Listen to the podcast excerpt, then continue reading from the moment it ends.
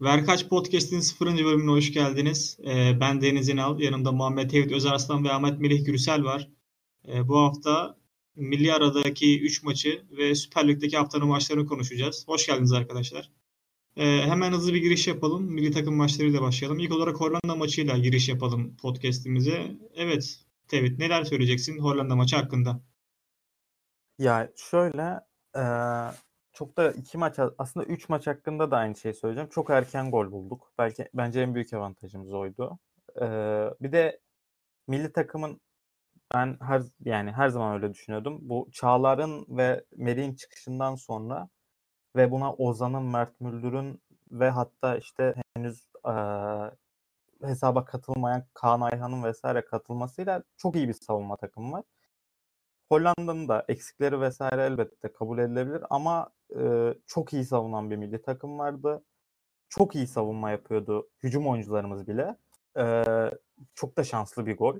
Üstüne penaltıyı alınca bizim için kazanması kolay bir maç oldu ama yine de 70. dakikadan sonra işte 3-1 3-2 oldu. Burak'ın penaltı şey Burak'ın harika bir frikik golü vardı. Ona rağmen bir penaltı verdik. Uğurcan çıkardı. Yani çok önde oynadığımız ve aslında çok iyi savunduğumuz bir maçı neredeyse puan kaybıyla sonuçlandıracaktık. Ama yine de e, Hollanda'ya karşı grubun bence Norveç'te dahil, biz de dahil en güçlü ekibine karşı böyle bir galibiyet bence inanılmazdı. Sağ ol Muhammed. Evet şimdi Melih senin görüşlerini alalım. Hollanda maçı özelinde neler söylemek istersin? Ya ben Hollanda maçı üzerinde çok bir şey söylemek istemiyorum. Ben genel olarak milli takım e, üzerine birkaç bir şey söyleyeceğim. E, milli takım e, çehresi değişti. Çok güzel değişti bence. E, Tevhid'in dediği gibi ileride e, yaptığımız presle, işte yaptığımız oynanan baskısıyla veya e, geride yaptığımız savunmayla bence nasıl iyi anlaşan bir takım olduğumuzu gösterdik. Ayrıca Hollanda ve Norveç maçı ikisi üzerine konuşacak olursam bence e, bu takımın büyük maçları ne kadar iyi oynadığını gördük iki maçta. Ama kü- yani küçük maçlarda da veya normal maçlarda biraz odak sorunumuz olduğu bence açık. Evet Melih teşekkür ederim. Muhammed sen neler söyleyecek Letonya maçıyla alakalı? Bir değerlendirme alalım sen. Yani e, bir milli takım gidip Norveç'i yenince, Hollanda'yı yenince Letonya'yı da yenmesini bekliyoruz. Ama burada benim canımı sıkan şey Caner mevzusu. E, Beşiktaş'tan Caner'in gitme sebebi aslında e, maaştan çok Sergen Yalçın'ın istememesiydi. Çünkü gerçekten şu anda Fenerbahçe'de de aynı şekilde. Caner çok iyi işler yapıyormuş gibi gözüküyor ama e, defansta zaten e, yediğimiz gollerden birisi Caner'in rakibini demarke bırakmasıydı.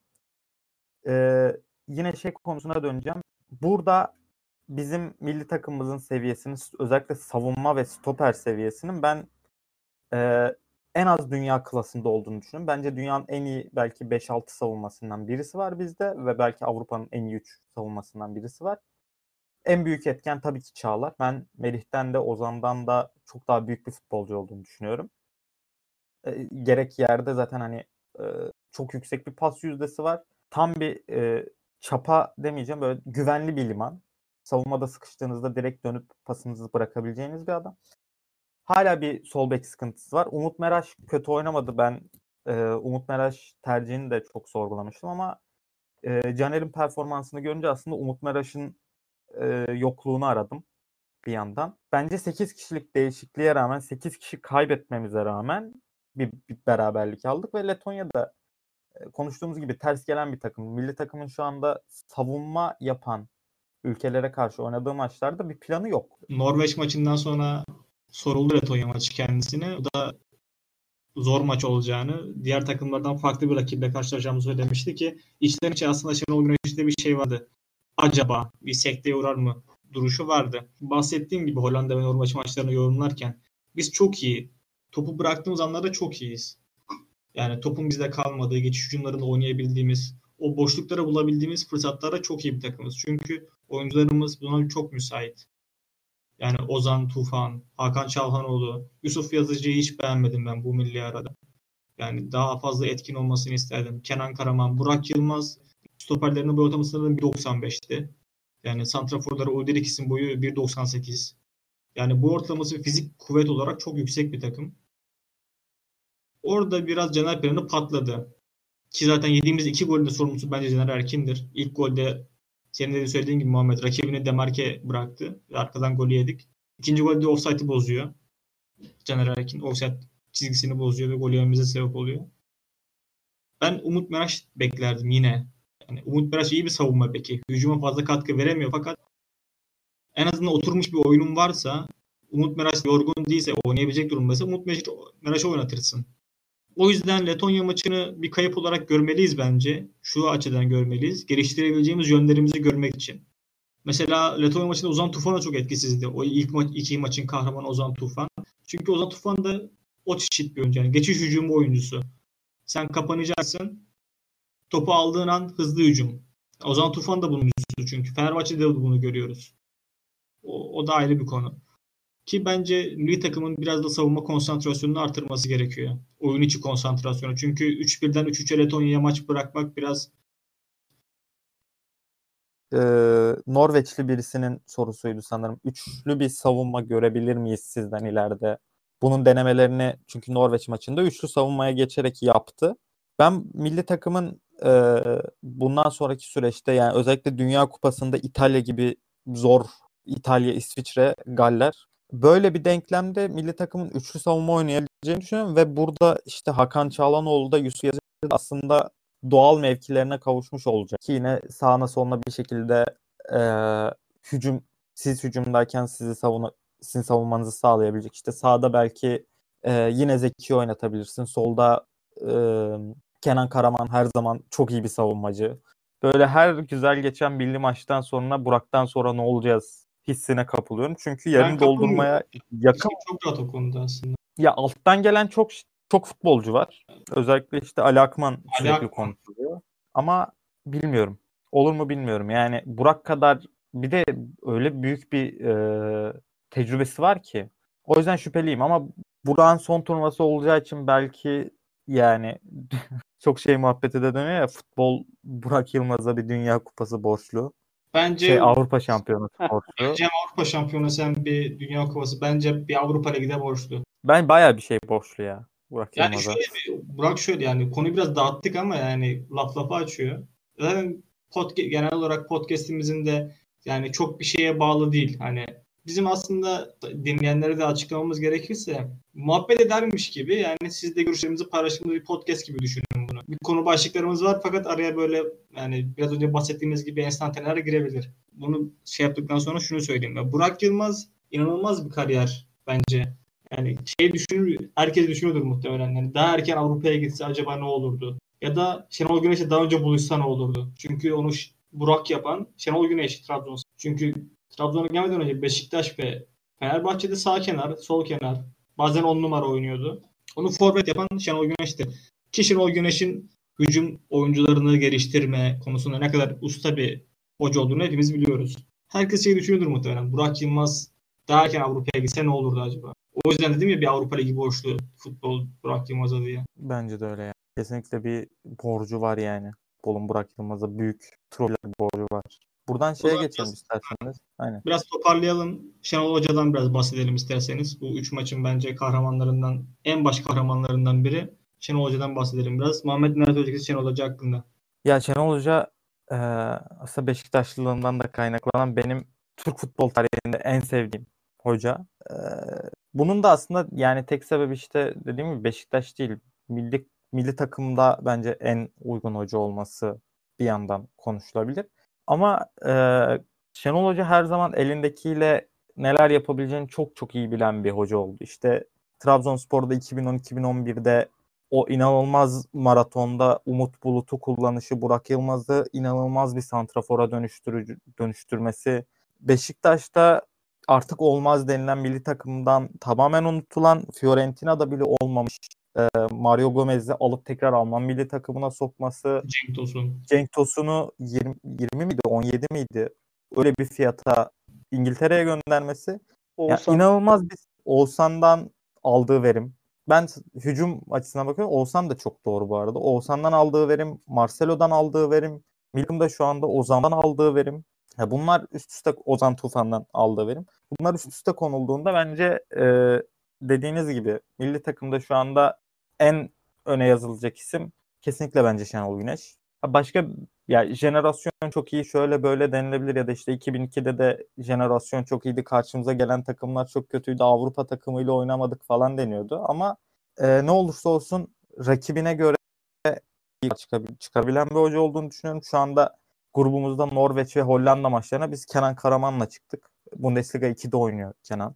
Ama Kenan Karaman'ı kullanış şekli, aldığı verim her dakika milli takımın e, konsantrasyon bozukluklarına rağmen iyi savunma yapması ve e, şuna döneceğim. Ozan çok formsuzken Ozan'ı çağırması mesela. Belki de şu anda tüm bu konuştuğumuz şeyleri değiştiren etken, etken Ozan. Milli takımı bu kadar iyi konuşuyorsak belki Ozan'ın inanılmaz eforundan, inanılmaz performansından kaynaklanıyor. Ozan'ı böyle kullanırken ki Ozan'ı da e, Şenol Güneş kazandıran isimlerdendi. Aklıma yine Şenol Güneş konuşuyoruz. Dağılmak, dağılmış olmaz konu. Fernandao'ya 10 üstü gol attırması. Volkan Şen'e bile yani FM'den çok bahsettik. FM'de finishing'i 5 olan bir futbolcuya bile 10 artı gol yani double double yaptırmıştı. 12 gol 15 asist falandı sanırım Spor'un. Yani böyle bir performans ya elindeki futbolculardan alabileceği maksimum verimi aldığını düşünüyorum ben Şenol Güneş'in. Ki e, bu yüzden de şu anda milli takımın başında olduğu için bence çok şanslıyız. E, ve Şenol Güneş'in geçenlerde kim konuşurken duydum hatırlamıyorum ama bence Avrupa'da üst düzey hocalık yapabilecek bir bol zekası var ama işte zamanında gitmedi. Gittiği zaman şeyde de iyi işler yaptı bu arada. Uzak Doğu'ya Kore'ye mi gitmişti yanlış hatırlamıyorsam. Evet, evet, Güney Kore'de Güney Kore'de de çok iyi işler yapmıştı ama şu anda bizim bahsettiğimiz yani futbol konuşurken böyle herkesin adını aldığı Pep Guardiola vesaire ya da işte Jurgen Klopp gibi hocaların seviyesine belki genç yaşta gelseydi çok fazla Trabzonspor'a gidip gelmeseydi de Almanya'da bir üçüncülük takımı çalıştırsaydı atıyorum şimdi. Şenol Güneş'ten şu anda inanılmaz şekilde bahsediyor olabilirdik ve belki tarihin en büyük hocalarından birisi olabilirdi. Ben o potansiyeli taşıdığını düşünüyorum tabii artık. Yaşı geçtiği için bunları söylemek mümkün değil. Ama ben başımızdaki hocanın e, jenerasyonla birlikte en büyük şansımız olduğunu düşünüyorum. Ve yani sadece bir e, futbol sever olarak bile Şenol Güneş'e çok teşekkür etmemiz gerektiğini düşünüyorum. Evet Mine sen ne söyleyeceksin Şenol Hoca hakkında? Ben Şenol Hoca hakkında az ve öz konuşacağım. Şenol Hoca gerçekten çok büyük karakter. Türkiye'nin gördüğü en büyük futbol adamından biri Fatih Terim'le beraber. Ve bu buna geçmesi şöyle jener yani bu yeni jenerasyonda bizim dediği gibi çok iyi bir uyum yakaladı. Yani resmen hemhal oldu. Yani ikisini birbirinden ayrı düşünemiyorsun. Mesela Şenol Güneş olmasaydı şu an kim teknik direktörü jenerasyonu benim aklıma biri gelmiyor. Ee, Belki Okan Buruk. Okan Buruk yani bilmiyorum biraz daha tecrübeye ihtiyacı var. Bu sene gördük. Ama gerçi Avrupa maçlarıyla falan filan beraber takım da çok oldu Başakşehir. Neyse konuyu dağıtmadan. Tevhid'in dediği gibi yine alabileceği verimin en iyisini alıyor. Ee, yıllar önce 2015-2016'da pardon ondan bir dönem önce Bursa Spor'la yaptıkları işte çok iyi işler yaptı Bursa Spor'la. Volkan Şen'le, Fernandao, Şener, Şener Özbayraklı mesela. Şener Özbayraklı'dan şey gerçekten harika bir back yaptı adam. Ee, Ozan Tufan'la 20 yaşındaki Ozan Tufan'la çok iyi bir oyun oynadı. Ve Fenerbahçe Ozan Tufan aldı, Fernando'yu aldı, Volkan Şen aldı, Şener'i aldı. Başına Vitor Pereira'yı getirdi. Beşiktaş sadece Şenol Güneş aldı. İki sene üstte şampiyon oldu. Yani evet, ve de Şenol Güneş ben Şenol Güneş hakkında bunları söyleyeceğim. Başka bir şey bulamıyorum. Gerçekten karakter filozof diyorlar ya. Las filozof. Gerçekten büyük bir filozof bence. Avrupa'ya gitmemesinin sebeplerinden biri de o. Çok da şeyinin bozulmasını istemiyor böyle rahatının. Biraz da belki dil konusunda sıkıntı. Şenol Hoca hakkında ben de çok kısa birkaç kelam edeyim. Yani bence katılıyorum tüm söylediklerinize katılmakla beraber. Milli takımın başında olması gereken en iyi isim bence şu an yani şu anki futbol literatüründe, konjonktüründe, Türkiye'deki konjonktürde en iyi hoca. Yani olması gereken hoca şu an milli takımın başında. Ki ben Avrupa Şampiyonası'ndan büyük beklentilerim var. Şenol Güneş'in yönetimindeki milli takımdan büyük beklentilerim var. En az bir yarı final görmek istiyorum ben bu jenerasyonla birlikte. Ama şu, şu yani şu eleştiri yapabilirim. Yani çok iyi bir oyun felsefesi oturtmuş milli takıma. Oyuncularla birlikte. Oyuncu grubunu çok iyi kullanıyor. Şenol Hoca'nın en büyük arameti farkasılardan biri de budur zaten. Yani oyuncu elindeki oyuncu grubundan maksimum verimi alabilir. Fakat şunu yapamaz belki yani. Yani yapmıyor. Şu an milli takımda onu göremiyoruz. Kendi oyun felsefesi biraz daha oyunculara konusunda. Çünkü milli takım hocalarında çok zor bu. Çünkü uzun bir kamp dönemi yok, uzun bir antrenman dönemi yok. Tevhidin de bahsettiği. Oyuncular kendi takımlarından geliyorlar. Zor bir iş bu kendi felsefesini oturtmak. Çünkü Şenol Hoca hücumcu bir hocadır yani. Bunu Beşiktaş'ta, Trabzon'da, Bursa Spor'da hepimiz biliyoruz. Hücumcu, hücumu seven, hücum felsefesini benimsemiş hocalardan biridir. şu da takdir gerektiriyor. Hücumcu bir hoca olmasına rağmen milli takımın kadrosunu görüp ona göre bir oyun planı uyarlayıp çok da kullanmadığı biraz da derinde bekleme oyununu kullanması bence takdire şayan. Ben Şenol Hoca'dan milli takım olmasından çok mutluyum. Umarım yani ömrü uzun olsun hocamızın. Yettiği sürece de milli takım maçında olmasını bekliyorum Şenol Hoca'nın. Evet. Şimdi maçları ve Şenol Hoca'yı bir kenara bıraktıktan sonra haftanın en iyi değil. 5 tane kategorimiz var. Haftanın kalecisi, haftanın savunmacısı, haftanın orta sahası, haftanın forveti ve haftanın balonu isminde.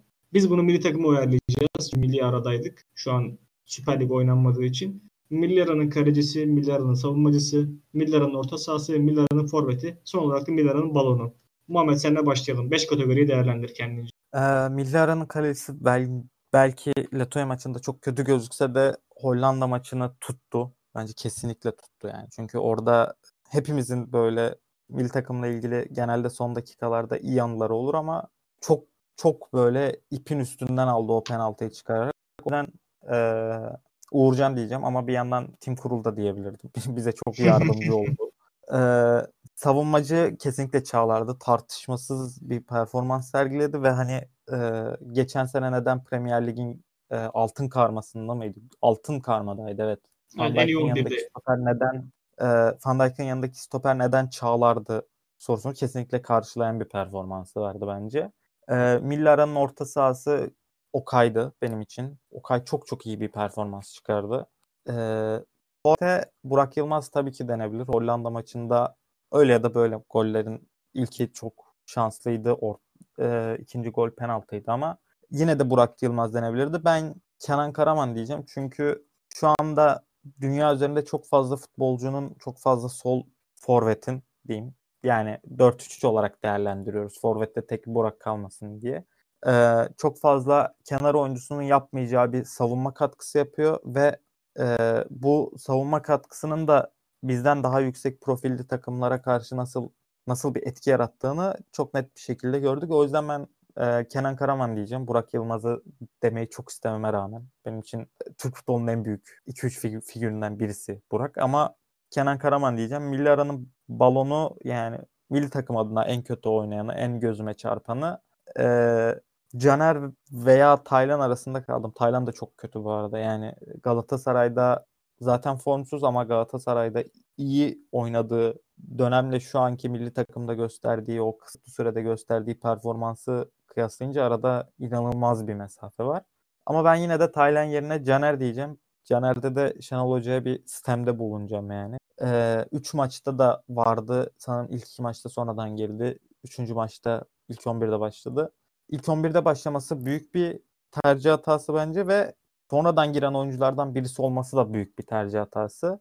Ee, Milli Aranın bizim adımıza en kötüsü ve hatta e, Letonya maçının da müsebbiplerinden birisi bence en önemli sebebi Caner Erkin. Evet Beri sen de söyleyeyim bu 5 kategoriyi değerlendirme değerlendirecek olursan. Ee, kaleci zaten 3 maçta da Uğurcan oynadı ama Cevit'in dediği gibi tim kurulda seçilebilir. Ee, savunmacı Çağlar ee, ama sürpriz olarak bence Mert Müldür de Letonya başında mesela çok iyiydi. Çizgiyi bir de half, yani half space'i çok iyi kullandı. Ki penaltıyı da aldırdı zaten. Ama ben yine Çağlar diyorum çünkü ortaya koyduğu karakter e, forvetleri yani hücum oyuncularını korkutmaya yetiyor bence. E, orta sahada ben de Okay diyeceğim Tevit gibi. E, güzel bir çıkış yaptı milli takımda West Bromwich'te de.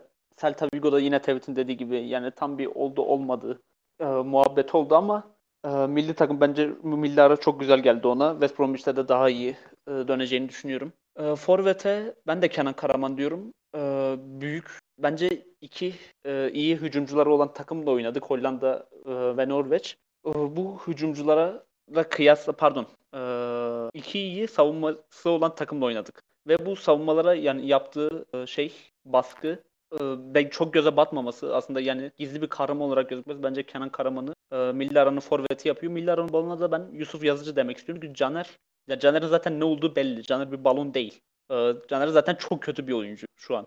Ama Yusuf Yazıcı'dan beklenti fazlaydı. Ama ben beklentinin aşağısında kaldığını düşünüyorum. Özellikle çok e, bence yavaş hareket ediyor. Biraz yavaş kalıyor.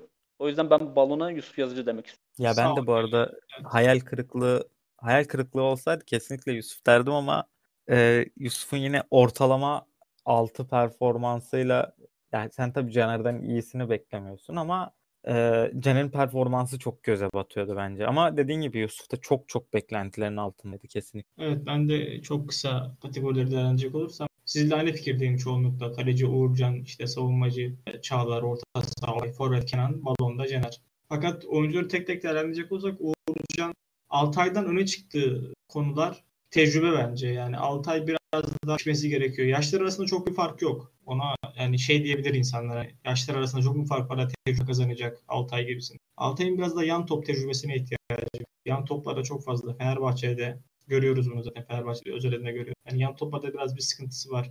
Yan top sıkıntısını e, geliştirip biraz daha iyi kullanabilirse ki iki kalecimizin ayağı çok iyi değil. Uğurcan'ın da Altay'ın da Mert bu konuda Türkiye'nin en iyisi Mert Günü. Yani biraz ayağını kontrol etmeyebilir. Biraz da yan toplarını geliştirirse Altay bence Avrupa'nın söz et, kendine söz ettirecek bir kaleci olacak. Uğurcan zaten tartışmasız yani Türkiye'nin en formda kalecilerinden bence Altay'la beraber ve milli takımı da hak ediyor. Savunmacı olarak Çağlar Plase ben de Mert Müldür.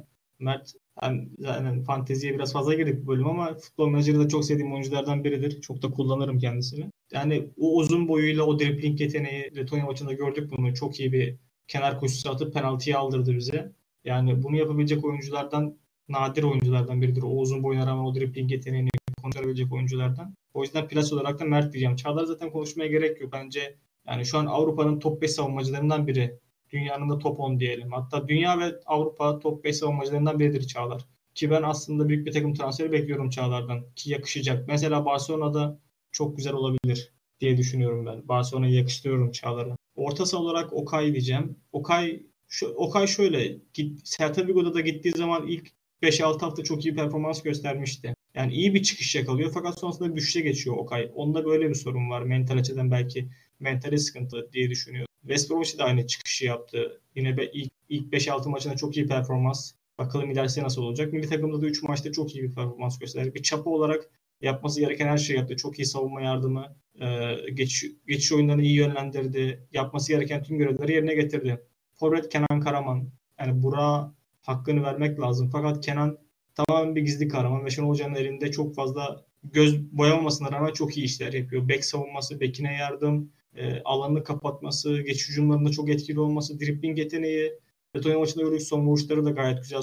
Ters ayağıyla çok iyi bir gol yaptı bence Letonya maçında. O yüzden Kenan Karaman milli aranın forveti bence. Balon olarak da Caner Erkin diyeceğim. Şu açıdan Caner diyeceğim. Bence bizim artık bu 2016 jenerasyonu vardı. Hani bu prim davalarıyla ortaya çıkan Avrupa Şampiyonası'nda döküldüğümüz jenerasyon. Ardalar, Buraklar, Canerler.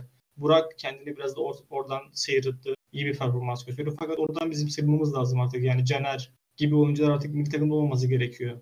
Bence Rıdvan daha çok hak ediyordu Caner'den milli takımda olmayı. Şenol Hoca'yı da o açıdan biraz eleştirebilirim.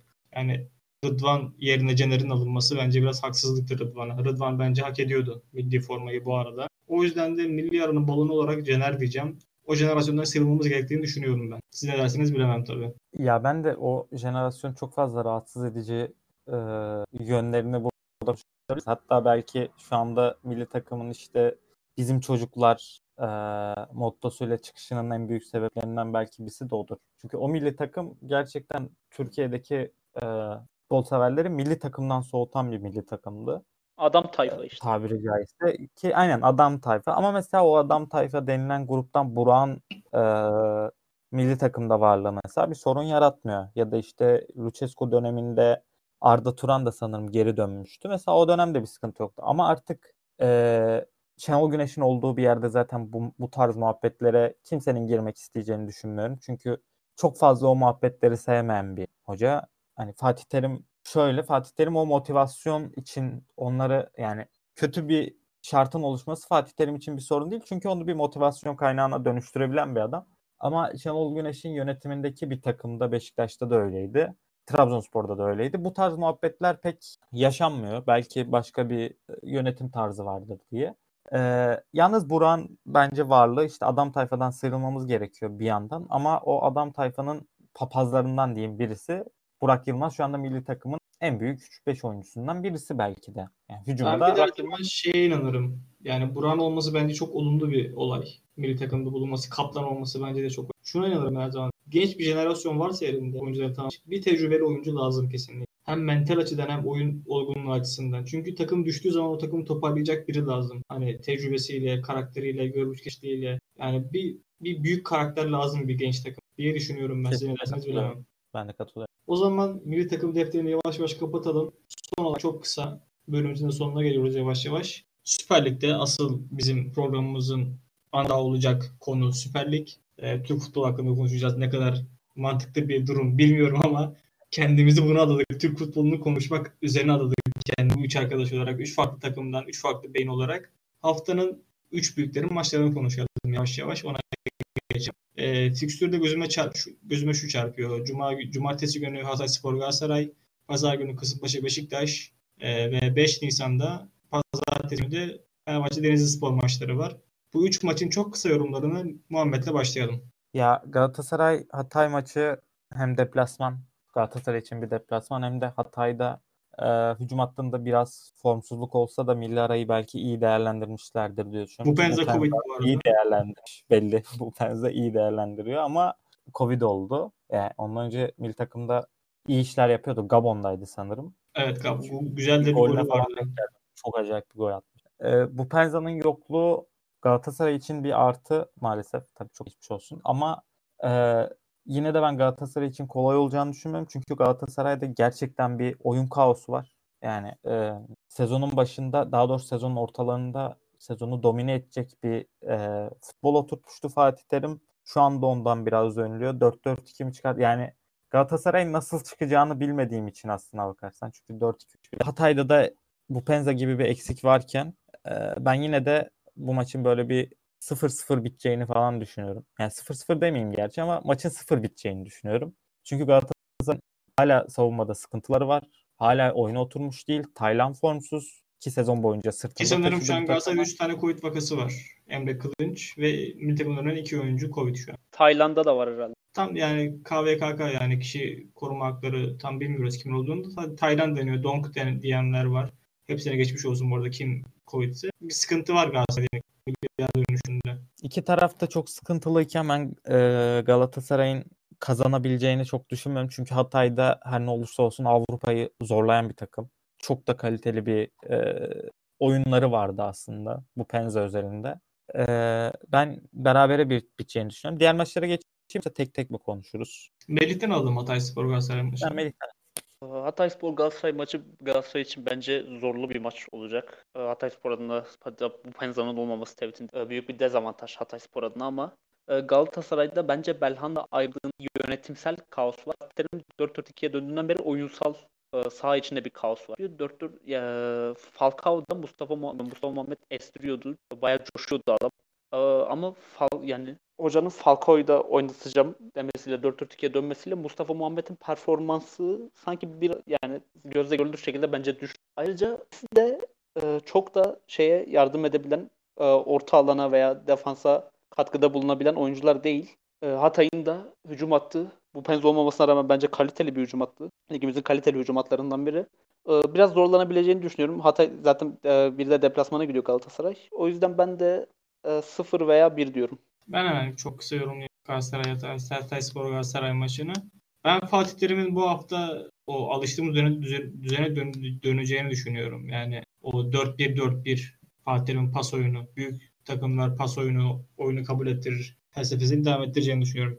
Sene başında zaten böyle oynuyordu. E, bu Penza'nın eksikliği bence Hatay'ı çok fazla et, etkiler. Tabii büyük oranda etkiler. Fakat hücum gücü aslında bu Penza bu Penza aslında biraz zarar verebilen bir oyuncu takıma. E, mental açıdan diyorum. Oyun açısından değil. Mental açıdan biraz zarar verebilen bir oyuncu. Çünkü biraz bencil değil de oyununu kabul ettirir. Tüm takıma kabul ettirmek isteyebilen bir oyuncu bu Penza. Yani ben en iyiyim, ben varım, ben atıyorum, ben oynuyorum gibisinden düşünebilen bir oyuncu.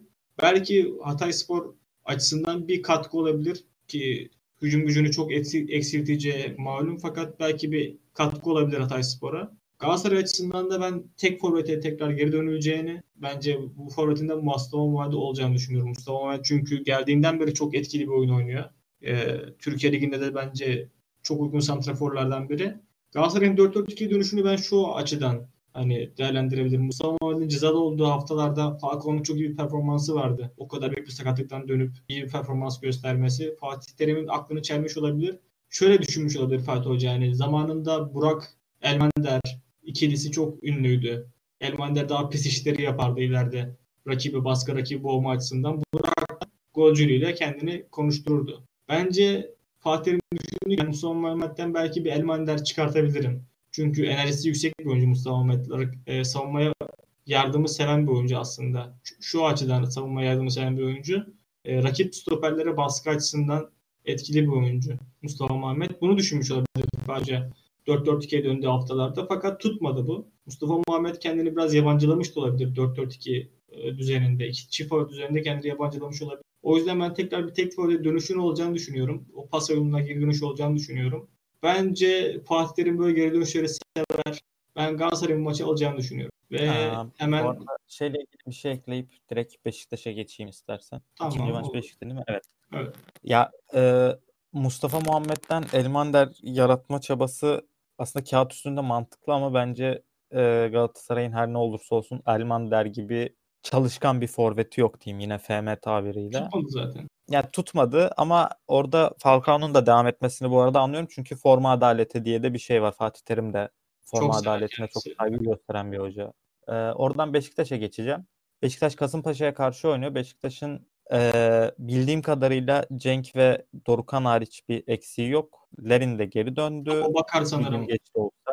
Abakar'da mı sıkıntı var? Tam bilmiyorum. Görmedim dönüşünde önüme bir- düşmedi. Ufak bir problemi olmuş. Yarın test yapılacakmış. Yani Covid değil de bir sakatlık problemi olmuş milli takım. Sanırım yarın e, özel bir teknik yapılacakmış Abu Bakar'a. Umarım kötü bir şey yoktur kendisi. Yani Twitter'daki Beşiktaş sayfalarının önceliği şu anda bir sonraki Kasımpaşa maçı değil de MHK kararları olduğu için çok da Evet, önüme düşmedi dediğim gibi. Ama ben Beşiktaş'ın yani eksikler üstünden konuşsak bile bundan önce de çok fazla eksikleri oldu. Josef'in olmadığı haftalar, Gezal'ın olmadığı haftalar vesaire. Beşiktaş yine de bu arada Gezal Gezal'ın mu- evet evet Gezal'ın bir sakatlığı vardı. O önemli. İnşallah oynayabilirmiş bildiğim kadarıyla. Ee, Beşiktaş eksiklerine rağmen e, zaten bireysel performanslar üstünden değil de takımın bütününden aldığı için gücünü ben Beşiktaş'ın bir sıkıntı yaşayacağını düşünmüyorum. Çok daha büyük bir sıkıntı yoksa işte atıyorum e, Atiba'da, Atiba veya aynı anda Soza'da vesaire. Böyle bir sıkıntı olmadığı sürece Beşiktaş'ın rahat bir maç geçireceğini düşünüyorum. Kasımpaşa bir önceki maçta sanırım altılı bir savunmayla çıkmıştı. Yusuf Erdoğan e, sol kanat bek gibi oynuyordu ama hiç de ileri koşmuyordu yani. Ee, kapan kapan çıkma olarak oynamıştı Kasımpaşa bir önceki maçı. Bu maç nasıl oynayacaklar bilmiyorum ama e, yine de Beşiktaş kapalı savunmaya karşı da bir formül geliştirdi. E, Atiba her ne olursa olsun kapalı savunmaları bir şekilde açıyor attığı koşullarla. E, dolayısıyla Beşiktaş'ın ben çok sıkıntı yaşayacağını düşünmüyorum. İki yani. Tamamdır. Melih senden alalım Kasımpaşa Beşiktaş. Ben de kısaca e, Beşiktaş alır diyorum ve eğer Abu Bakar yetişmezse Cenk'in de eksikliğinde Sergen Yalçın'ın forvetsiz yani ne yapacağı yine illaki bence iyi başarıya ulaşabilecek bir formül bulabilir. Bence ki bulacaktır. Tevhid'in dediği gibi e, Beşiktaş'ın orta sahasıyla yani Atiba ile Josef'e bir de Gezal'a bir şey olmadığı sürece e, Aynı anda bir şey da- olmadığı sürece bu arada. Aynen, Yani bunlara aynı- tek, tek, tek bir şey olursa sıkıntı olmuyor da. E, bu üçüne bir şey olmadığı sürece ben de Beşiktaş'ın artık e, geri kalan maçlarda rahat rahat bu maçlarda beraber Kasımpaşa maçı da dahil olmak üzere rahatça ilerleyebileceğini düşünüyorum. Yoksa değerlendireyim Beşiktaş. Ben çok zorlanacağını düşünmüyorum Beşiktaş'ın. Kasımpaşa geçtiğimiz yıllar ne kadar 3 büyüklere tehlikeli, 4 büyüklere pardon tehlikeli gelen bir takım olsa bile artık o eski havasını biraz kaybeden bir takım. Sezon özellikle çok kötü. Ben Beşiktaş'ın rahat bir galibiyet alacağını düşünüyorum. Bu ama fakat Abu Bakar'ın yokluğu umarım kötü bir şey yoktu. Sağlığı yerinde Abu Bakar. Sakatlıkta problemi olan bir oyuncu Abu Bakar. Umarım bir şey- Abu Bakar'ın yokluğu eğer ki oynayamayacaksa Abu Bakar büyük bir eksik. Bunu Fenerbahçe maçında gördük. Abu Bakar birkaç sendeledi. Yani kötü oynadı diyemedim de kaçırdı. Yani atamadı. Bu da bir yokluktur. Atabileceği pozisyonları atamadı. Yani o Altay'ın çıkarttığı pozisyon. Gerçi o, o maç Altay yazar fakat atması gereken pozisyonları atamadığı için belki de Beşiktaş 3 puandan oldu diyebiliriz. Abu Bakar'ın yokluğu Beşiktaş için çok büyük bir handikap. Abu Bakar olmazsa ben maçın berabere biteceğini düşünüyorum. Abu Bakar'ın varlığı zaten Abu Bakar olursa rahat bir Beşiktaş galibiyeti bekliyorum ben. Buradan da hemen Fenerbahçe maçına Denizli Spor. Melih sen Ee, Fenerbahçe Deniz bence e, Emre Belözoğlu'nun gelişiyle bence inanılmaz kötü bir karar. Ama o gazla ve e, bu abi oluşumu e, hem te- e, şey antrenör olarak hem yönetim olarak hem de saha içinde bu abiler oluşumunun Emre Belözoğlu'nun gelişiyle olumlu etkileneceğini düşünüyorum. Caner olsun, Gökhan, Ozan, İrfan.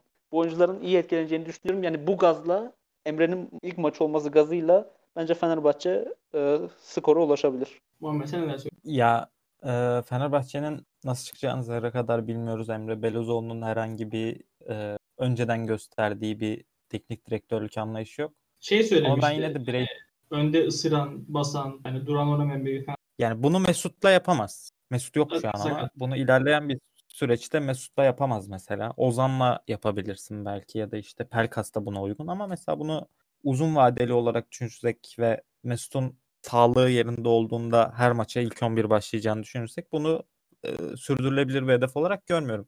Bir de Türkiye'de bir şey var. Siz de katılırsınız herhalde. Hocası değişmiş X takım Hüseyin Çimşir değilse yerine gelen hoca bir süre kazanır. Fenerbahçe'nin de öyle bir sürece gireceğini düşün ve bir de yani Denizlispor da çok kötü. Yani Evet, Gerçekten çok kötü bir. Subotic falan hani hiç olmadı. Ee, ismini yanlış hatırlıyorum yüksek ihtimalle. 11 numaralı bir böyle çok kalıplı bir kanat oyuncuları vardı. O hariç Şey mi? gerçekten Sakal takımda Tapya. Sakal. aynen aynen. Sagal hariç bir tane iyi futbolcu diyebileceğin bir şey yok. Rodallega var, yani Süper Lig arsızlık seviyesinde bile yok. Ha. Ya Rodallega ligin okey. Yahovic, Rodallega falan çok skorer oyuncular ama e, yoktan var edebilecek potansiyelleri de yok. Öyle bir e, şeyleri hiçbir zaman olmadı. O yüzden ben Fenerbahçe'nin çok rahat kazanacağını düşünüyorum. Ama e, umarım Emre Belözoğlu için yani şunu söyleyeceğim Emre Belözoğlu için. Umarım futbolcu profilleri yani futbolcuların bireysel profillerinden ziyade bir takım oyunu planı vardır. Çünkü Fenerbahçe'de her ne kadar kalite yüksek olsa da senenin başında hani 10 14 mu 18 tane mi ne transfer yapsa bile eee, hiçbir takım oyunu görmediğimiz için aslında Erol Bulut gitti. Emre Evet. için şuna güveniyorum. Çok kısaca e, az önce söyledik e, artı olarak e, her puana önümüzdeki işte kaç her maçın her puanla talibiz. E, bu yüzden pragmatik bir oyun oynayacağız diyor ya. Yani ben biraz da ona güveniyorum. Çok da e, Emre'yi bu sene sonuna kadar Emre'nin de oynatacağını e, her maç öncesinde bence farklı bir tartışma yaşanacak. Belki Ortak bir, bir Evet. oyun anlayışı olacağını düşünmüyorum. şey şey gibi bir performans gelebilir belki. Solskjaer'in eee, United'daki o ilk böyle bir galibiyetle geçen Paris'i elediği bir süreç vardı. Belki öyle bir süreç de olabilir. İşte hiçbir bilgimiz yok Emre Belözoğlu'nun nasıl bir hoca olduğu ile ilgili. Ben de çok kısa değerlendireyim. Önce şununla başlayayım. Yani madem konu Emre Belözoğlu'dan açıldı. Ben Emre Emre'nin şu an şey olduğunu düşünmüyorum hani bir hoca olduğunu düşünmüyorum. Geçici bir süreliğine bence Fenerbahçe'nin ben sene sonunda bir Avrupa hocayla anlaşıp artık hocadan biraz daha sıyrılıp belki Okan Buruk ki çok zor. Bir Avrupalı hoca, Joachim Löw sesleri var. Bir ara Sarri haberleri. Bunların hepsi proje hocaları bu arada yani. Proje sunacaksın, hızlı gelsin ve iyi. O yüzden Emre'nin ben orada geçici bir durduğunu düşünüyorum. Ki aslında Erol Bulut da varken Emre aslında o otoritesini hissettiriyor Erol Bulut'un üstünde. Göndermesinin sebeplerinden biri de bu bence. Neyse o konu çok ayrı bir konu. Oraya belki daha ileriki bölümlerde gireriz. Maça dönecek olursak Muhammed'in de söylediği gibi X bir takımın yeni hocası geldiyse o takım ya maçı sürüklese eder kazanır ya da bir şekilde kazanır. Ki Fenerbahçe'nin iç sahada yani Kadıköy'de ne kadar kötü oynadığını da biliyoruz. Deplasmanlarda da iyi olmasına rağmen Kadıköy'de fecaat futbol oynuyorlar. Yani aslında kötü hep kötü oynuyorlar da Kadıköy'de kaybediyorlar. Deplasmanda kazanıp Kadıköy'de kaybediyor Fenerbahçe. Bu sene böyle bir durum var. Ben rahat bir galibiyet bekliyorum. Yani aslında şu şöyle derler yani gülü oynaya kazandı.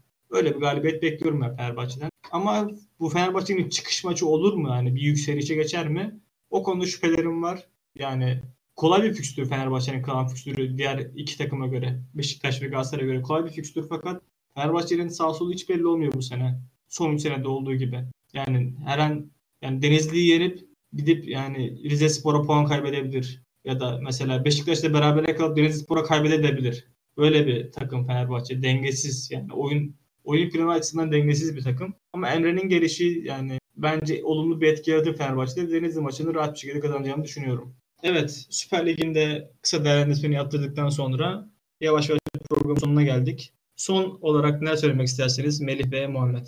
yine her zamanki gibi bir hafta olacağını düşünüyorum Süper Lig'de. Çok da sıralamalarda bir değişiklik olacağını ya da ekstra şeyler göreceğimizi düşünmüyorum ama milli takım bence bize çok ekstra şeyler gösterdi. Teşekkür edeceğim Şenol Güneş. Melih sen neler söyleyeceksin son olarak? Ben de bu hafta başlayacak olan maçlarla beraber özlem özlemin sona ermesiyle beraber e, artık ligin e, sonuna kadar yavaş e, yavaş yavaş şekil alacağını, zirvenin de dibinde belli olacağı bir sürece e, girdik. E, bütün takımlara başarılar diliyorum. Milli takıma da tebrik ediyorum. Teşekkür ederim. Ben de son şey olarak söyleyeceğim. evet Deniz sen söylemeden şey söyle. Ee, milli takım haftalarında işte bir kulüp futbolu hasretimiz oluyordu ama bu sefer son birkaç yıla Tam tersi. işte o 2016 ve sonrası döneme kıyasla gerçekten harika bir diyarı oldu. Onu da söyle. Ben de programa kalkmadan önce son olarak şunları söyleyeyim. Milli takım ben çok, çok teşekkür ediyorum. Yani bize çok güzel bir 3 maç izlettiler. Letonya maçı biraz hayal kırıklığı olsa bile çok keyifliydi. Yani bu Süper Lig'in garabetinden kurtulup bu güzel milli takımı izlemek her futbol severi, Türk futbol severi mutlu etmiştir diye düşünüyorum. Umarım Süper Lig'de milli takım kalitesine erişebilir ki hiç sanmıyorum böyle bir şeyi. Bu futbol ortamında hiç sanmıyorum. O zaman programımızın yavaş yavaş sonuna gelelim. Ee, biz dinlediğiniz için teşekkür ederiz. Berkaç'ın bu sıfırıncı bölümüydü. Bundan sonra her hafta Süper Lig'in maçlarını, yaşanan olayları, artık hakemleri, genel olarak tüm futbol literatürü, Türk futbol literatürünü değerlendireceğimiz bir program olacak Berkaç. Bizi dinlediğiniz için teşekkür ediyoruz. Haftaya görüşmek üzere. Hoşçakalın.